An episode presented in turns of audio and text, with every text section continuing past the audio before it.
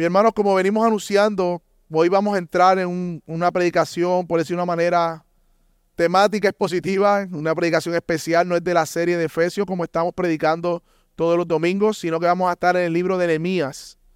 En el libro de Nehemías, en el Antiguo Testamento, puede ir buscándolo.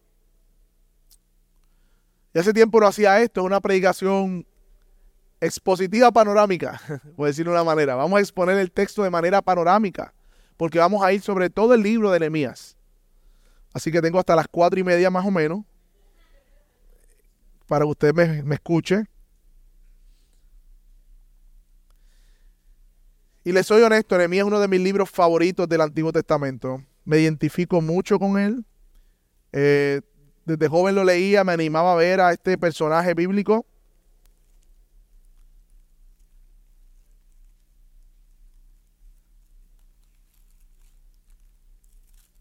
Y yo creo que en el tiempo que estamos viviendo como iglesia, es un tiempo, es una predicación o una un pasaje muy fundamental e importante para nosotros hoy. El tema que vamos a estar predicando es vamos, edifiquemos. Simplemente eso, vamos, edifiquemos. Y voy a, voy a estar en cuatro encabezados solamente. Aquellos que anotan y tienen eh, sus libretas pueden anotar el tema vamos, edifiquemos. En primer lugar vamos a ver disponibles para la obra. En segundo lugar vamos a ver vamos, edifiquemos. En tercer lugar, los conflictos necesarios en la obra. Y en cuarto lugar, vamos a ver un mejor líder, una mejor obra, una mejor ciudad. Un mejor líder, una mejor obra, una mejor ciudad. Y mi hermano, obviamente, para poder predicar de este pasaje tenemos que ponerlo en su contexto. No podemos venir y no entender qué estaba pasando para comenzar a enseñar cosas que el texto no está diciendo sino que es importante que nosotros podamos ver el contexto de manera rápida, dónde estamos en la Biblia. Mi hermano, la Biblia es una sola historia de salvación que apunta al Redentor que es Cristo. Y en esta historia de redención que estamos leyendo, de hecho, en el plan cronológico como iglesia, vemos que el hombre disfrutaba de la presencia de Dios en el lugar de Dios, en la comunión con Dios en el huerto del Edén. Eso lo leímos cuando comenzamos el plan de lectura. Luego de la caída, luego de Génesis 3, vimos cómo el hombre pierde el lugar de Dios, la comunión con Dios y entra la maldición por el pecado. El hombre es expulsado de la presencia de Dios. Eso es lo que vemos en Génesis 3. Pero Dios no lo deja ahí, sino que Dios da una promesa. La promesa de redención, Génesis 3.15 vendría un redentor de la simiente de la mujer que aplastaría la cabeza de la serpiente y a partir de ahí todo el Antiguo Testamento se desarrolla esperando la llegada de esa simiente. Y usted lo ve en Génesis cuando leímos Génesis. De momento hacían una pausa y decían los hijos de tal, los hijos de tal, la simiente de tal, y de momento volvió otra vez, y los que llegaron a Egipto fueron tal, tal, tal. Eh, la Biblia está rastreando, por decirlo de una manera, y de hecho el capítulo de Tamar y Judá está entremetido, por decirlo de una manera, entre la historia de Génesis, por una razón, porque de Judá venía el Salvador. la, la, historia del Antiguo Testamento está buscando ese redentor, ese descendiente que vendría de la mujer, aplastaría la cabeza, que era Cristo. Pero en la espera de esa llegada, mi hermano, en la espera de esa llegada, veimos todo lo que sucedió en el Antiguo Testamento. Dios escoge un pueblo, lo saca con mano poderosa, como estamos leyendo estos días. Este pueblo comienza a dar señales de problemas tan pronto es libertado. Comienza a quejarse de la provisión de Dios para ellos, habiendo Dios hecho señales maravillosas el pueblo de Israel. Pero Dios hace un pacto con ellos y en ese pacto Dios le hace una advertencia al pueblo. Si ustedes obedecen, entonces yo. Pero si ustedes desobedecen, entonces yo. Los sacaré de la tierra, sus bendiciones serán quitadas. Por lo tanto, era un pacto condicional. Y como leeremos más adelante en el plan de lectura, Israel una y otra vez pecó contra Dios, una y otra vez hicieron sacrificios a dioses falsos, una y otra vez se desviaron de la ley del Señor. Pero Dios había hecho una promesa. Viene uno de la descendencia de Eva, viene uno de la descendencia de Abraham, viene uno de la descendencia de Judá, viene uno. Por lo tanto, independientemente del pueblo y su rebelión y lo que Dios, el juicio de Dios sobre ellos, la promesa se mantenía. La promesa se mantenía. De hecho, vimos en el, reino de David, cuando veamos el reino de David, la gloriosa conquista, el reino unificado. Vemos a Salomón, la gente iba a ver la maravillosa ciudad de Jerusalén, cómo el dinero estaba por las calles, por decirlo de alguna manera, cómo la prosperidad y parecía que había, se había cumplido con Salomón la cúspide de las promesas de Dios, pero nuevamente vemos cómo el hombre, cómo el hombre del Antiguo Testamento no eran el Mesías. David no fue el Mesías. Salomón no fue el Mesías. Y por el mismo pecado de su padre, vemos la caída del reino. Se divide el reino, reino del norte, reino del sur. Estamos llegando a Anemías. Estamos llegando a Anemías. Y luego de muchas advertencias por los profetas a estos reinos, el pueblo insistía en su pecado y Dios envía juicio. El reino del norte es arrasado por los asirios. El reino del sur es profetizado que se los babilonios se los iba a llevar y los babilonios se los llevaron cautivos. Y Dios promete, a pesar de ese juicio, regresar al pueblo luego de 70 años de cautiverio. Nehemías, entonces, es la promesa, el cumplimiento de la promesa de regreso a la tierra que Dios había dado. De hecho, el libro de Nehemías no estaba aparte, era Esdras y Nehemías. Fue dividido luego por, la, por el énfasis en los personajes, pero es un mismo libro. En las escrituras hay tres olas de judíos que van con Zorobabel, con Esdras y está con Nehemías ahora. Esdras llega a la ciudad que había sido saqueada. Hermano, mire, mire la condición del contexto de Nehemías. El pueblo de Israel había sido literalmente destruido llevado cautivo, el, templo quemado, las murallas derribadas, no había allí, hermano, esperanza alguna de redención mirando a Jerusalén. Y si usted lee conmigo, vaya conmigo a Nehemías 3.1.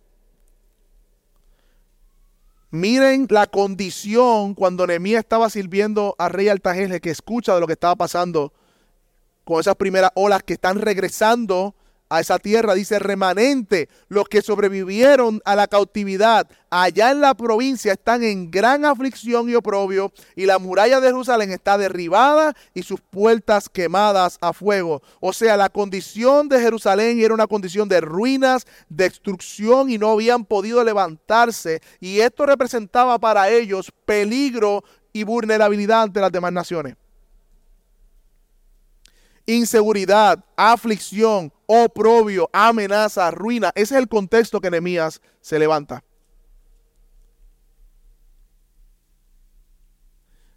Yo no sé ustedes, mi hermano, muchos de nosotros con urbanizaciones con control de acceso, con las puertas cerradas, con ventanas, escuchamos un ruido en el patio y se nos acelera el corazón.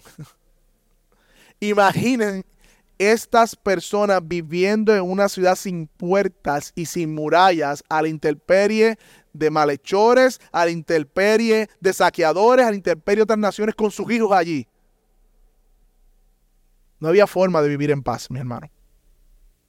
Esa era la condición del pueblo de Israel. Y la audiencia primaria que leyó este libro yo creo que la pregunta que estaba en su mente cuando leyeron este libro o cuando vieron esta narración, ¿qué ha pasado con la promesa de redención? ¿Qué ha pasado con la promesa de redención? ¿Acaso Dios ha abandonado a su pueblo? ¿Habrá esperanza? Y yo creo que Nehemías y Edra, estos dos libros, representan un rayo de esperanza para la nación de Israel, porque vemos en Esdra la reconstrucción del templo, vemos en Nehemías la reconstrucción de la muralla, por lo tanto hay esperanza, la promesa se sostiene, viene un redentor. Hay esperanza. Dios está ejecutando su plan. Yo sé que miramos a los personajes bíblicos, está muy bien, porque Dios los usa, pero a pesar de Nehemías y Edra, es Dios operando su plan. Es Dios.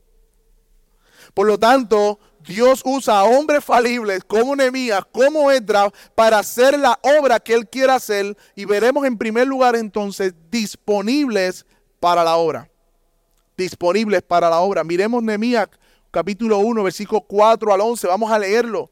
Dice que cuando él oyó esas palabras de la condición de los remanentes que estaba en Jerusalén, dice que al oír las palabras, versículo 4, se sentó una expresión de, de, debilidad. Cuando usted escucha una mala noticia que se le aflojan las piernas, está expresando ese sentir. me senté y lloré. Y hice duelo algunos días y estuve ayunando y orando delante de Dios y dije, Comienza a orar. Te ruego, oh Señor Dios del cielo, grande y temible, que guardas el pacto y misericordia para aquellos que lo aman y guardas sus mandamientos. Versículo 6, que estén atentos tus oídos y abiertos tus ojos para oír la oración de tu siervo, que yo hago ahora delante de ti día y de noche por los israelitas, tu siervo confesando los pecados que los israelitas hemos cometido contra ti. Sí, yo y la casa de mi padre hemos pecado, hemos procedido perversamente y tú y no, y no hemos guardado los mandamientos, ni los estatutos, ni las ordenanzas que mandaste a tu siervo Moisés. Acuérdate ahora de la palabra que ordenaste a tu siervo Moisés, si ustedes son infieles, yo los dispersaré de los pueblos, pero si se vuelven a mí y guardan mis mandamientos y los cumplen, aunque estén desterrados de los confines de los cielos, de allí los recogeré y los traeré al lugar que he escogido para hacer morar mi nombre allí. Miren la intención de Nehemías en su corazón, que el nombre de Cristo, el nombre de, de Dios en este caso, ¿verdad? Fuera exaltado por medio de la obra. No era un protagonismo de liderazgo, no era la nación en sí, era que el nombre de Dios morara allí como testimonio a las naciones. Dice el versículo 10, ellos son tus siervos y tu pueblo. Los redimiste con gran poder y con mano poderosa. Te ruego, Señor, que tu oído esté atento ahora a la oración de tu siervo, hablando de él, y la oración de tus siervos que se deleitan en reverenciar tu nombre. Haz prosperar hoy a tu siervo y concédele favor delante de este hombre, hablando de su, de su rey, era yo entonces copero del rey. Mis hermanos, vemos en este pasaje un corazón dolido por la condición del pueblo, que se compadece a ver la necesidad, versículo 4 lo vieron conmigo, y ese dolor no solamente fue como que, wow, qué tristeza, ese dolor lo llevó a orar. Lo llevó a interceder por el pueblo en oración y confiesa los pecados de su pueblo, pero recuerda las promesas de Dios. Versículo 5 al 10, lo vieron ahí. Pero no solamente él llora, ora y dice, Dios mío, haz algo. No, él se prepara para hacer algo. Porque fue como si Dios hubiese traspasado su corazón con el dolor. Y había una carga en su corazón tan grande en el corazón de Nehemías que Dios puso, no viene de Nehemías, viene de Dios en que lo llevó a prepararse para ir a ayudar a este pueblo. Así que Nehemías muestra su disponibilidad en medio de su ocupación. Mira lo que dice, yo era copero del rey. Él no estaba en su casa echándose fresco. Para ser copero de rey se requería cierto estándar, de hecho, más siendo extranjero, porque él era extranjero en, donde estaba sirviendo. Él, no estaba en, Judá, él no estaba en Jerusalén, él estaba sirviendo a Tajerje, un rey persia. Y para tú ser un extranjero y ser copero, debía tener un buen resumen. Debía ser de verdadera confianza. Haber mostrado en tu vida que eres digno de confianza porque estabas en el palacio cerca del rey escuchando todo y velando la seguridad del rey. Nehemías no tenía un trabajo cualquiera, mi hermano. Pero no usa su ocupación como una excusa para no ir, sino que usa su ocupación como una circunstancia favorable para ir. Así que que escucha, llora, ora y no lo deja ahí, se prepara para ir. Se prepara para ir. Vemos en el capítulo 2, mis hermanos, que versículo 1 al 7, cómo fue ese encuentro. Él está orando para que Dios le concediera favor frente a su rey cuando le fuera a pedir permiso para ir. Mírenlo ahí conmigo. Nehemías 2 del 1 al 7. Y aconteció que en el mes de Nisan, en el año 20, rey de rey Altajes, estando yo, ya el vino delante de él, tomé el vino y se lo di al rey. Yo nunca había estado triste en su presencia, así que el rey me preguntó, ¿por qué estás triste tu rostro? Tú no estás enfermo. Eso es más que tristeza de corazón. Entonces tuve temor y le dije al rey, viva para siempre rey, ¿cómo de estar triste mi rostro cuando la ciudad, lugar de los sepulcros de mis padres, está desolada, sus puertas han sido consumidas por el fuego? Entonces, ¿qué es lo que... Entonces el rey le dijo, ¿qué es lo que pides? Miren ese versículo 4. ¿Qué hizo Nehemías cuando el rey le dice, ¿qué es lo que tú quieres? Dime, dime, ¿qué es lo que tú quieres? Él sacó su plan maestro rápido. Dice, así que oré al Dios del cielo. Hermano, vemos cómo este personaje nos modela la dependencia de Dios en oración en medio de la preparación. Él estaba preparado. Él sabía lo que iba a hacer. De hecho, cuando él le contesta y le responde, se ve que ya Nehemías tenía un plan para ir. Estaba listo para ir. Pero su plan no quitó la oración, sino más bien la energizó. Él dependió de una oración y se preparó para ir, mi hermano. Versículo 6, mira lo que dice entonces. El rey me dijo, estando la reina sentada junto a él, ¿cuánto durará tu viaje y cuándo volverá? O sea, le preguntó preguntas específicas, ¿cuánto tiempo tú necesitas? Él tenía esos números. Y le agradó al rey enviarme y le di un plazo fijo. No solo eso, mire el versículo 8.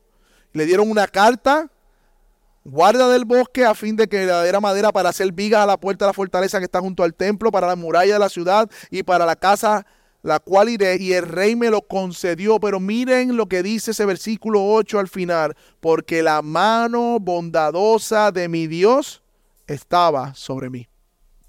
Él reconoce que en medio de la gestión, la única forma en que él puede ver que está prosperando es porque la mano bondadosa de Dios estaba sobre él. Y nosotros tenemos una tendencia, mi hermano, a divinizar los personajes bíblicos, como si fueran aparte a nosotros. No, mi hermano Nemías era un hombre de carne y de hueso como tú y como yo. Nemías era un hombre de carne y de hueso como tú y como yo. Y en primer lugar, mis hermanos, algunas aplicaciones que podemos hacer de este primer escenario que vemos, este contexto que vemos, mis hermanos, es que Dios cumple su promesa a pesar del pecado de su pueblo, a pesar del castigo por el pecado, Dios había prometido que su pueblo iba a volver y esto es lo que estamos viendo aquí. Dios había prometido a un redentor y lo va a traer no importando lo que el hombre o su pueblo estuviese haciendo, él iba a cumplir su promesa y la está cumpliendo. Podemos tener esperanza, mi hermano, en medio de cualquier tarea, en medio de cualquier aflicción. Podemos tener esperanza. En segundo lugar, mi hermano, podemos ver que fue el dolor lo que Dios puso en su corazón que lo llevó a a llorar, a orar y a actuar. Dios puso eso en su corazón, Dios traspasó su corazón con eso. Y la realidad es del pasaje que leímos hoy, yo creo que es clave, porque hasta que el amor de Cristo no nos constriña, me gusta más la otra versión, está bien, nos apremia, no nos constriñe, no nos inunda, el dolor por la obra no va a venir. Es Dios quien produce dolor en nuestros corazones para que cuando veamos al perdido nos duela. Mi hermano, debemos orar para que Dios nos dé dolor por los perdidos, dolor por la condición de nuestro país, dolor por la condición de la iglesia, dolor por la condición de nuestros vecinos, dolor por la condición de muchos amigos nuestros, que nos pese en nuestro corazón, que nos traspase, que nos haga llorar. Y no solamente llorar, sino orar. Y no solamente orar, sino actuar, mi hermano. Otra cosa que veamos aquí, mi hermano, es que Dios hace obras extraordinarias por medio de hombres y mujeres ordinarias. Ese siempre es el obrar de Dios. Toma gente ordinaria con una encomienda que sobrepasa sus habilidades y recursos, pero con la promesa de que Dios estará con él. ¿Acaso no vimos a Moisés cuando Dios le dice, ve a libertar mi pueblo? A mí me encanta ese pasaje. Éxodo 3 y 4. Ahí está Moisés peleando con Dios. Pero ¿y qué les voy a decir? Pero ¿y si no me creen? Pero yo no sé hablar. Retrata nuestro corazón allí, mi hermano. Y Dios se aira con Moisés. Digo, muchacho, ahí tú tienes a Aarón, ve con él entonces. Pero así somos nosotros, mi hermano, igualmente. Así somos nosotros. Dios hace cosas extraordinarias, divinas a través de personas ordinarias y toda la gloria es de Él. Josué fue llamado a esforzarse también y a levantarse en medio de esta generación. David, un joven muchacho que pastoreaba el rebaño de su padre, igualmente fue llevado a, a ser rey de una nación, mi hermano. David, un jovencito. Miren esto, María, la madre de Jesús, una joven, se le encomendó llevar en su vientre al Salvador del mundo. Qué gran encomienda, mi hermano. Criar al Salvador, mi hermano. Ellos que están próximos a criar o en proceso de crianza están viendo videos de crianza, libros. Yo no sé, María, cómo manejaba la presión de criar a, Jesús. Pero tenía la tarea de criar a Jesús. Bueno, era sin pecado, ¿eh? aleluya. Pero aún así, mi hermano, tenía la tarea, una mujer sencilla y ordinaria, de criar al Salvador. ¿Y qué me dicen los discípulos? Juan, hoy vimos a Tomás, el negativo. Vamos a morir todos entonces, dale. Hombres comunes y corrientes, Mateo. Dios los escogió, Pablo, un fariseo religioso rajatabla lo cogió a él y le dijo, hey, tú me vas a ser útil para los gentiles. Y él dice, tenemos este tesoro en vasos de barro para que la excelencia del poder no de nosotros, sino de Dios. ¿Y qué de ti de mí, mi hermano? ¿Con qué Dios está traspasando tu corazón como anemía le traspasó el corazón la condición de su pueblo? ¿A qué Dios te está inquietando? ¿A qué Dios te está llevando a orar, a llorar y a, actuar? Porque si nosotros hemos sido salvados, reconciliados por Dios y no nos huele, como dice, las azucenas, por decirlo de una manera, por la obra de Dios tenemos, hay un problema en nuestro corazón. Hay un problema en nuestro corazón. Porque dice el pasaje que me vamos a memorizar que el amor de Cristo nos constriñe, nos inquieta, nos empuja, nos apremia. Y yo creo, mis hermanos, que ha habido un problema y es que queriendo, ¿verdad? Ser diligentes con levantar la vara donde debe estar, ser diligentes, ¿verdad? Con la buena intención de poner el estándar de los siervos de Dios donde debe estar, porque este mundo ha hecho una locura. Hemos ido al otro extremo. Hemos descalificado a todos los cristianos para servir. Y hay que tener cuidado con eso, mis hermanos. Creo que hay una buena intención, mi hermano, de que deben haber hombres preparados para servir al Señor en, posiciones de liderazgo, mujeres preparadas. Claro que sí, no estoy hablando de eso, pero lamentablemente, como dice el dicho, hemos botado el niño con todo y el agua sucia. Hemos levantado una vara tan alta que nadie se siente animado para servir al Señor. Y eso no es lo que nos dice la Escritura, ese no es el testimonio de la Escritura sino que Dios escoge hombres ordinarios, mujeres ordinarias para hacer tareas extraordinarias que sobrepasan sus habilidades y recursos, para que nos acordemos que la excelencia del poder es de Él y no nuestra. ¿Qué haremos, mis hermanos? ¿Oraremos solamente o tendremos vidas disponibles? Imagínate que Nehemías hubiese dicho, Padre, bendícelos, amén. No, él oró y tuvo vida disponible. Yo no sé tú, mi hermano, pero yo quiero tener vidas disponibles para mi Señor. Porque si Él uno murió por todo, entonces todos murieron para que ya no vivan para sí, sino para aquel que murió por todo. Ahora bien, mi hermano, esta encomienda de Nehemías no era fácil. Habían obstáculos que vencer, claro que sí. Habían obstáculos políticos, había obstáculos económicos, había trabajo con el pueblo y como si fuera poco, había crítica y oposición también. Pero el reto mayor no era la crítica necesariamente, sino era el trabajo arduo que había por delante. Había murallas derribadas, puertas quemadas, no había ánimo en el pueblo, había algo que hace Nehemías 2.17. Mira lo que dice.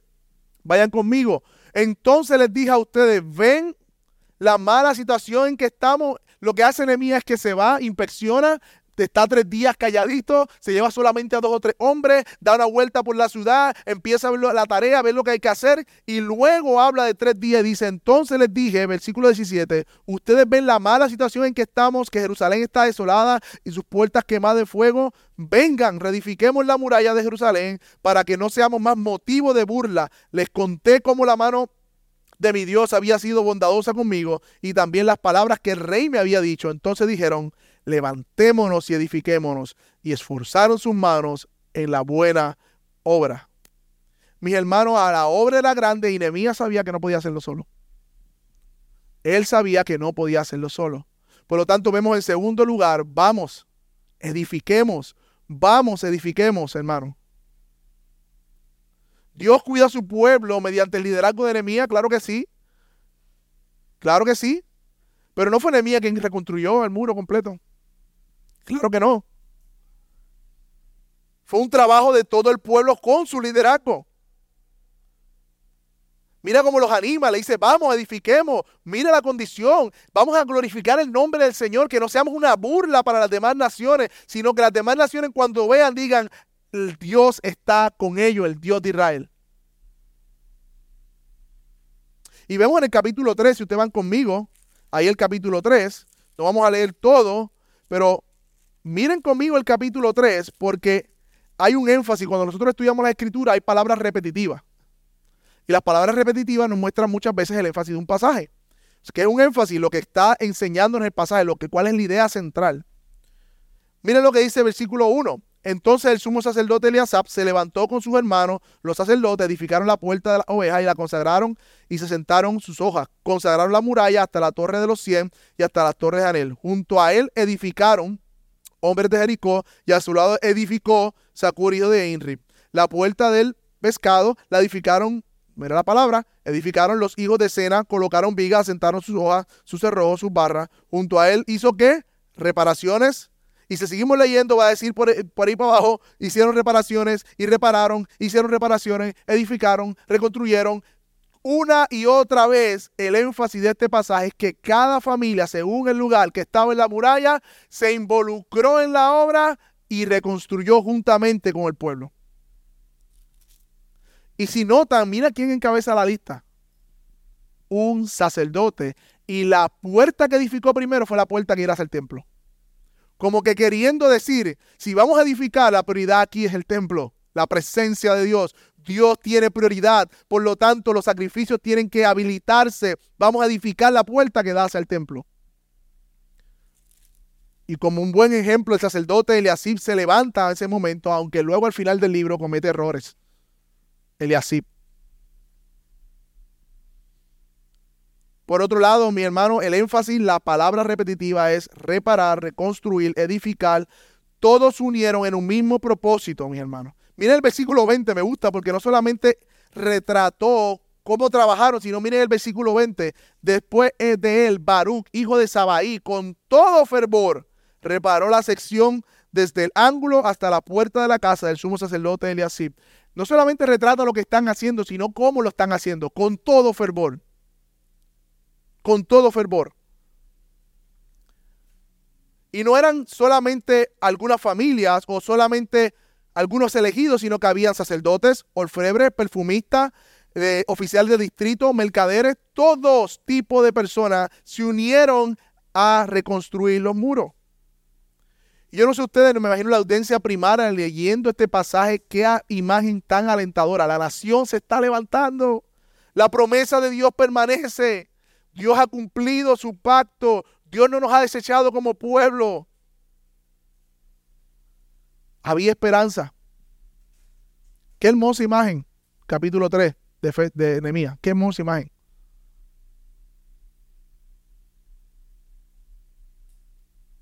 Las murallas simbolizaban la estabilidad de una nación, simbolizaban la defensa, la identidad de una nación. Se caían los muros, se caía la ciudad. Levantar los muros levantar la ciudad. Por lo tanto, los judíos al leer esta porción de Nehemías, su corazón debió estar latiendo de esperanza en su corazón. Ahora bien, es común que cuando Dios está obrando en su pueblo y todos están unidos trabajando, siempre habrá oposición. Siempre habrá oposición. Miren el capítulo 4. Y no es la primera vez que aparece este personaje, pero miren lo que dice Zambalat. Capítulo 4, 1 al 6. Cuando Zambalat se enteró de que estábamos reedificando la muralla, se enfureció y se enojó mucho y burlándose de los judíos, habló en presencia de sus hermanos y de los ricos de Samaria y dijo, ¿qué hacen estos débiles judíos? ¿Restaurarán para sí mismos? ¿Podrán ofrecer sacrificios? ¿Terminarán en un día? ¿Harán revivir las piedras de los escombros polvorientos aún las quemadas? Tobías el amonita estaba cerca de él y le dijo, aún los que están edificando, si un zorro saltea sobre ellos, derribará la muralla de piedra. Por eso veamos en tercer lugar, mis hermanos, la necesaria oposición en la obra o el necesario conflicto. Y miren mi, énfasis, el necesario conflicto o oposición. Vamos a ver por qué lo digo. Este personaje, Zambalat, aparece por todo el libro de Nehemías. Y aparece como un antagonista, como alguien que está opuesto a lo que Dios está haciendo allí. Era un gobernante pudiente de Samaria y se cree que sí creía en Yahvé, pero el Yahvé de los samaritanos, que era una religión mezclada con otras religiones paganas. Por eso cuando vemos el Nuevo Testamento, los samaritanos y los judíos no se llevan, porque los samaritanos se mezclaron y cogieron el Pentateuco, más todas las enseñanzas de los asirios y los persas, e hicieron una nueva religión, adoraban en otro lugar, es más, levantaron una imagen diciendo, este es Jehová. Y los judíos despreciaban a los samaritanos por eso, eran impuros. Y este hombre Zambalat era un samaritano del Reino del Norte que estaba criticando la obra. ¿Y por qué digo que es necesaria, mi hermano? La oposición. Porque el conflicto y la oposición externa en aquellos a quienes Dios ha llamado a hacer la obra produce lo opuesto a lo que ellos están buscando. De hecho, miren el capítulo 19. Lo vimos ahí. Él está despreciando, ¿no? Se burla. Dice que si una zorra cae, ¿qué pasa? O sea, se derriba, se está burlando. Pero esto produce confianza en, el pueblo y en Nehemías. Mira lo que dice. Yo le respondí, versículo 20, el Dios del cielo nos dará éxito, por lo tanto nosotros sus siervos nos levantaremos y edificaremos, pero ustedes no tienen parte ni derecho en este memorial. Se perdóname, versículo capítulo 2, versículo 19. Cuando hay un desprecio. Capítulo 4, que estábamos ahora, del 1 al 3, hay un escarnio de parte de ellos, una burla. Pero ¿cuál fue la respuesta en el versículo 4? Vinieron conmigo, Nehemías 4:4. Oye, oh Dios, nuestro, como somos despreciados, devuelve lo propio sobre sus cabezas, entrégalos por despojo en la tierra de cautividad, no perdones su iniquidad ni su pecado, se ha borrado delante de ti, porque desmoralizan a los que edifican y edificamos la muralla hasta que toda la muralla está unida, hasta llegar a la mitad de altura, porque el pueblo tuvo ánimo para trabajar. Ellos buscando desanimar por la crítica y ellos afirmaron el propósito de Dios. Capítulo 4, versículo 7 al 8, hay una amenaza militar. Entonces ahí Zambalat dice, ah, pues sí, vamos a amenazarlo. ¿Y qué produce esa amenaza? Versículo, capítulo 4, versículo 9. Entonces oramos a nuestro Dios para defendernos y para defendernos montamos guardia contra ellos día y noche. Una amenaza produce más oración y produce que se preparen más. Capítulo 6, vayan conmigo. Nuevamente este personaje quiere crear distracción. Capítulo 6, del 1 al 3. Mira lo que dice cuando se informó a Zambalá a Tobías, a en el árabe, a todos los demás enemigos nuestros que yo había reedificado la muralla y que no quedaba ninguna brecha hecha. Entonces, aunque en aquel tiempo yo no había asentado todavía las hojas de las puertas, Zambalá y Gersén enviaron a decirme, ven y reunámonos en Kerifín, en llano de Ono. Pero ellos temaban, tramaban hacerme daño y les envié mensajeros diciéndole, yo estoy haciendo una gran obra y no puedo descender porque ¿por qué detenerme de la obra mientras la dejo y desciendo con ustedes? Ellos quieren distraerlo para engañarlo y eso produce enemías que se enfoque más en la obra. Capítulo 6, ahí mismo, del 6 al 8. Crean un chisme en contra, una mentira, una calumnia. ¿Y qué hace Nehemías, versículo 9? Porque todos ellos querían atemorizarnos pensando que ellos nos desanimarían con la obra que no sería hecha, pero ahora Dios fortalece mis manos. Ellos se fortalecen. De hecho, ellos sobornaron, le pagaron a un profeta que le dijeron, mira que te van a matar, vete al templo, pero era para no atrapar a, a Y mira lo que produce ese soborno, capítulo 6 de Nehemías, versículo 11. Pero yo dije, huir un hombre como yo. ¿Y acaso uno como yo estaría al templo, entraría al templo para salvar su vida? No entraré. Entonces me di cuenta de que ciertamente Dios no lo había enviado, sino que había dicho su profecía contra mí, porque Tobías y Zambalá le habían pagado. Le pagaron por esta razón, para que yo me atemorizara y obrara de esa manera y pecara, y así ellos tuvieran un mal que informarme de mí y pudiera reprocharme. Cada una de las veces que buscaron atemorizar, criticar, eh, eh, detener, amenazar, produjo enemías y en el pueblo oración, fortaleza, enfoque, valentía. Mis hermanos, la oposición es necesaria. El problema es necesario. Yo creo que todos nosotros debemos admitir con vergüenza que cuando vienen problemas a nuestras vidas es cuando más estamos prestos a orar. Es cuando más ponemos nuestra confianza en el Señor.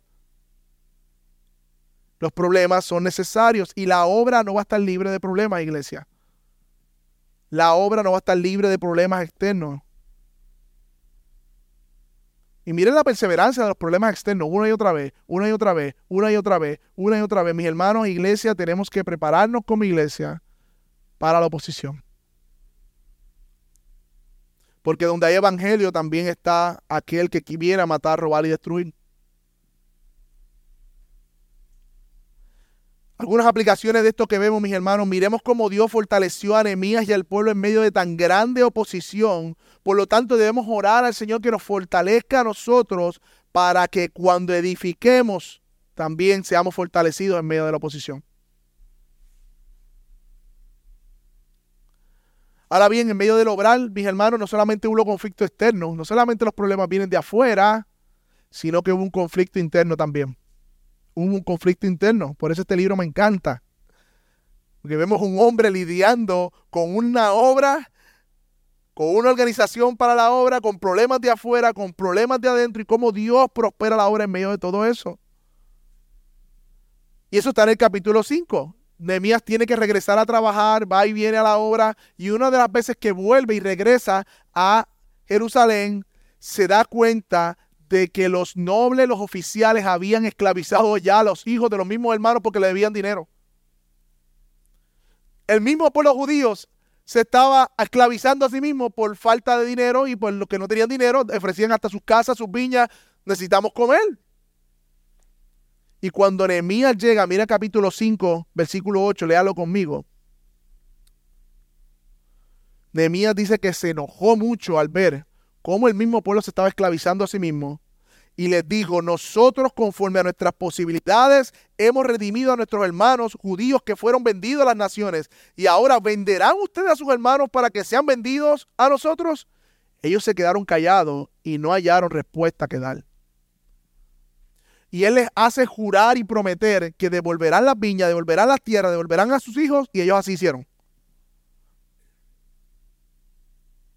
Y me llama la atención, mis hermanos, que Nehemías, para apelar a la conciencia de los hermanos, no dijo devuélvanlo y ya. Él apeló a la redención. Él dice, si Dios nos ha redimido a nosotros la esclavitud, ¿cómo ustedes van a esclavizarse ustedes mismos? Y yo no sé ustedes, pero a mí me suena la campana, porque cuando no hay problemas internos, la, la solución no está en cosas que debamos hacer, sino en el mismo evangelio. En el mismo Evangelio, cuando surgen conflictos externos, el Evangelio nos informa cómo debemos actuar. Ellos fueron redimidos, por lo tanto debemos redimir a nuestros hermanos. Nosotros cuando tenemos problemas internos igualmente debemos recordar el Evangelio y si fuimos redimidos por Cristo igualmente traer redención en nuestras relaciones.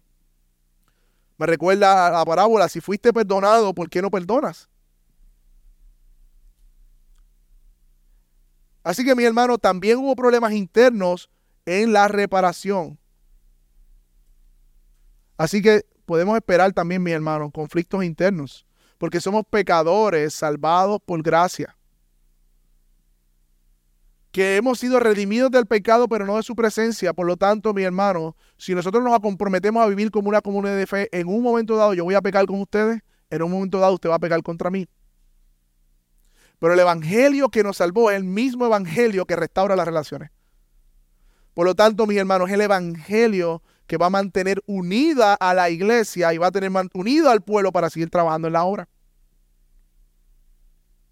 Pero más allá de estos conflictos internos y externos, mis hermanos, veamos cómo Dios prepara su obra en medio de la oposición. Recordemos que no se trata de enemías, no se trata del pueblo, se trata de Dios obrando en medio de su pueblo, porque la promesa de redención no ha dejado de ser, el Mesías va a regresar. De hecho, estamos viendo el contexto en que Cristo vino. Esa reconstrucción del templo y de Jerusalén fue el contexto donde Cristo vino, los historiadores le llaman el, el segundo templo. Cristo vino para los tiempos del segundo templo. Y eso es lo que está pasando en Edri. Y Gálatas dice que en el tiempo preciso Cristo vino. Por lo tanto, Dios a través de Edri Mía los está usando para preparar el contexto histórico donde Cristo iba a venir. Por lo tanto, más allá de lo que ellos están haciendo y lo que pasó en el libro, este libro apunta a un mejor líder, a una mejor obra, a una mejor ciudad. Este es el último punto, mi hermano. Un mejor líder, una mejor obra, una mejor ciudad.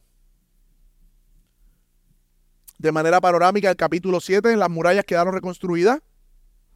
Se censó al pueblo, hubo confesión de pecado. Hay una hermosa capítulo nuevo, si lo pueden leer en su casa luego, capítulo nuevo, una teología bíblica hermosa. Ellos presentan la historia de la redención. Ellos reanudan su compromiso con el pacto con Dios. Hay un avivamiento, hay, hace reforma, mi hermano. Parecía nuevamente, así como cuando Salomón, que este era el tiempo de la redención total de Israel, del, Mesías prometido. Parecía Nehemías que era ese. Parecía. Pero si leemos el último capítulo de Nehemías, la cosa no termina bien. La cosa no termina bien. Nehemías se va y luego regresa. ¿Y sabe qué pasa cuando regresa? Encuentra al pueblo casándose con mujeres extrañas.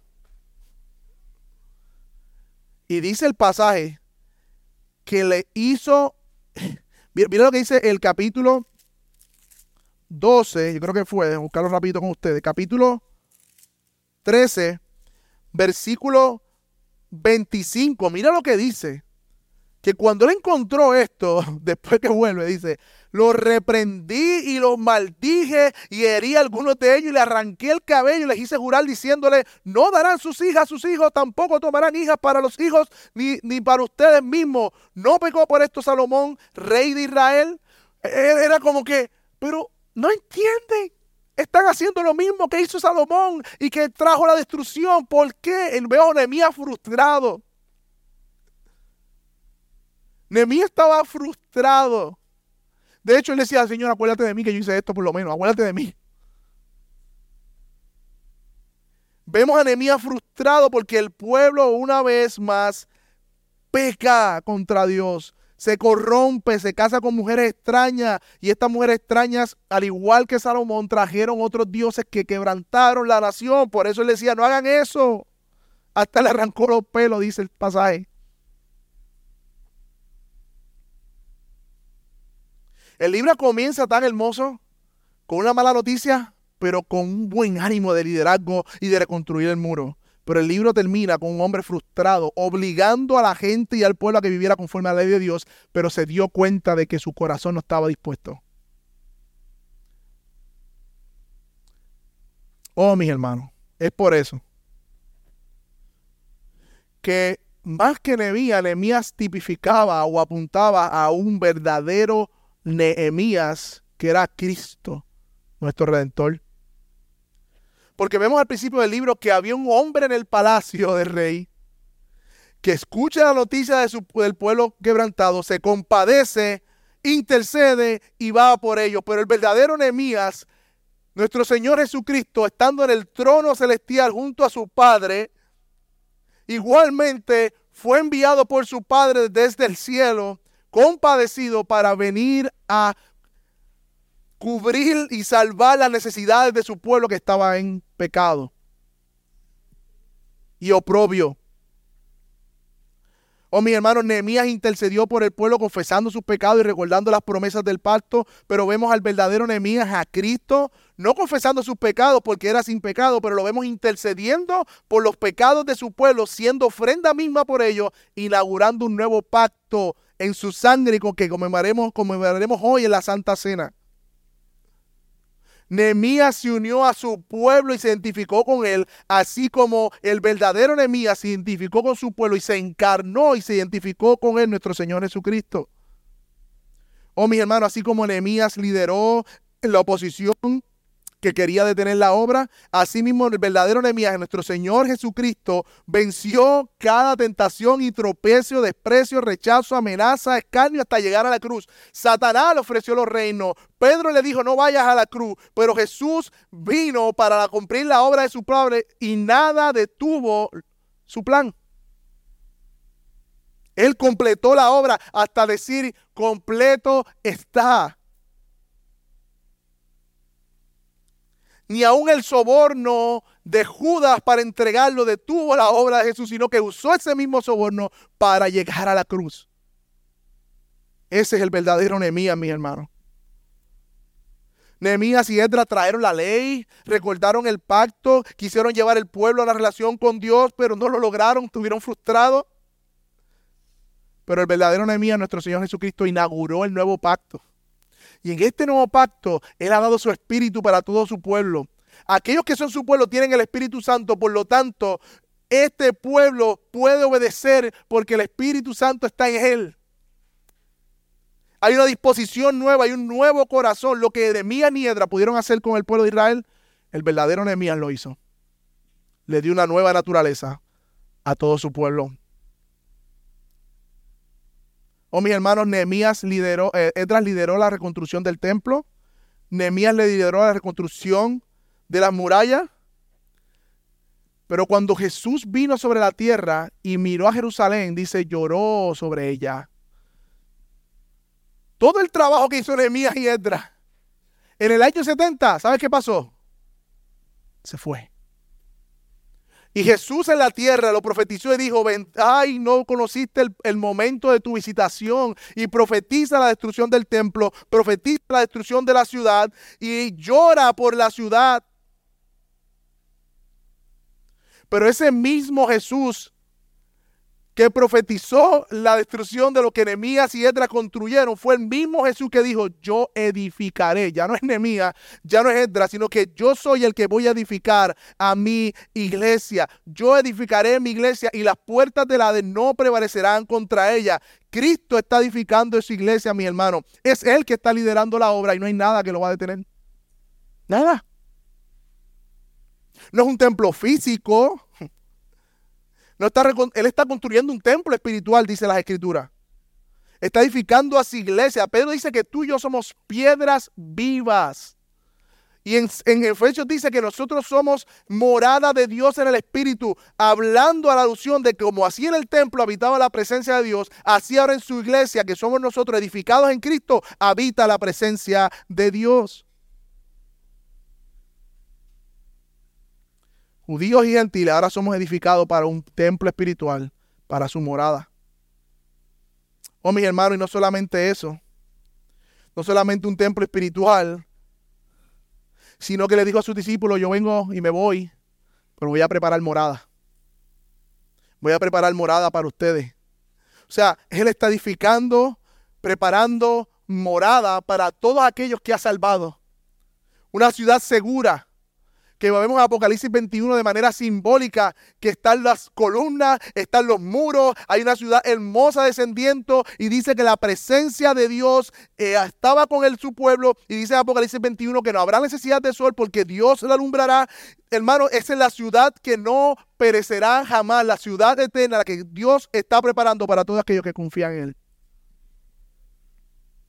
Esta es la realidad eterna que permanece. Esta es la gran esperanza que tú y yo tenemos no es un templo físico, sino el templo espiritual que Dios está construyendo.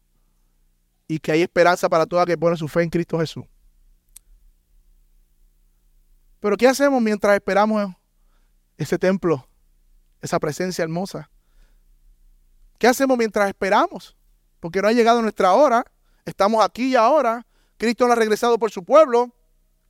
Todavía el reino eterno no está en efecto. Hermano, lo que tenemos que hacer es lo que dice la escritura que tenemos que hacer. Llamar a salvación a todo hombre que se nos ponga adelante para que Dios le conceda misericordia y pueda participar juntamente con nosotros de esta esperanza. Id y predicar el Evangelio. ¿Qué haremos mientras esperamos el reino eterno, mis hermanos? Traer el reino de Dios en la tierra por medio de la predicación del Evangelio. ¿Cómo hacemos eso, mi hermano? Dios ha escogido a la iglesia en este tiempo para traer su reino. Nuestra vida está ligada al pueblo de Dios que ha formado. Y nuestro único propósito, la única razón, me gustó cuando yo MacArthur lo dijo de esa manera, la única razón en la que tú no estás en el cielo es porque todavía hay una misión que cumplir. Y tú eres parte de esa misión como iglesia. Por lo tanto, ánimo. Reconstruyamos, como dice esta predicación, ánimo, reconstruyamos, vamos, manos a la obra. Hay mucho trabajo que hacer, va a haber muchos retos. Pero es más grande que está con nosotros que que está en el mundo, mis hermanos. Y tenemos una esperanza eterna que nos mueve. Oremos al Señor que nos dé dolor por la condición de pecado de este mundo, que traspase nuestro corazón, que nos lleve a orar, que nos lleve a movernos y actuar. Y aquellos que están aquí sin Cristo, que todavía no han rendido su vida al Señor, que no conocen a Dios como su Señor, quizás han conocido a Dios porque fueron a la iglesia muchas veces, o quizás porque un amigo se lo presentó, o porque no se escucha bien decir que soy ateo, y por eso digo yo creo en Dios. Por decir soy ateo, pues está feíto. Eso no es una relación con Dios, decir yo creo en Dios. Dios vino a restaurar la relación rota por el pecado. Y hoy, por medio del Evangelio, a ti que estás aquí escuchando, te ofrece perdón y vida eterna solamente en Cristo. Para que puedas entonces tener la esperanza y aguardar esa ciudad celestial. Para que hoy puedas vivir verdaderamente como dice el pasaje. Para que como Lázaro resucitó entre los muertos, tú puedas resucitar hoy a nueva vida. Padre, te amo.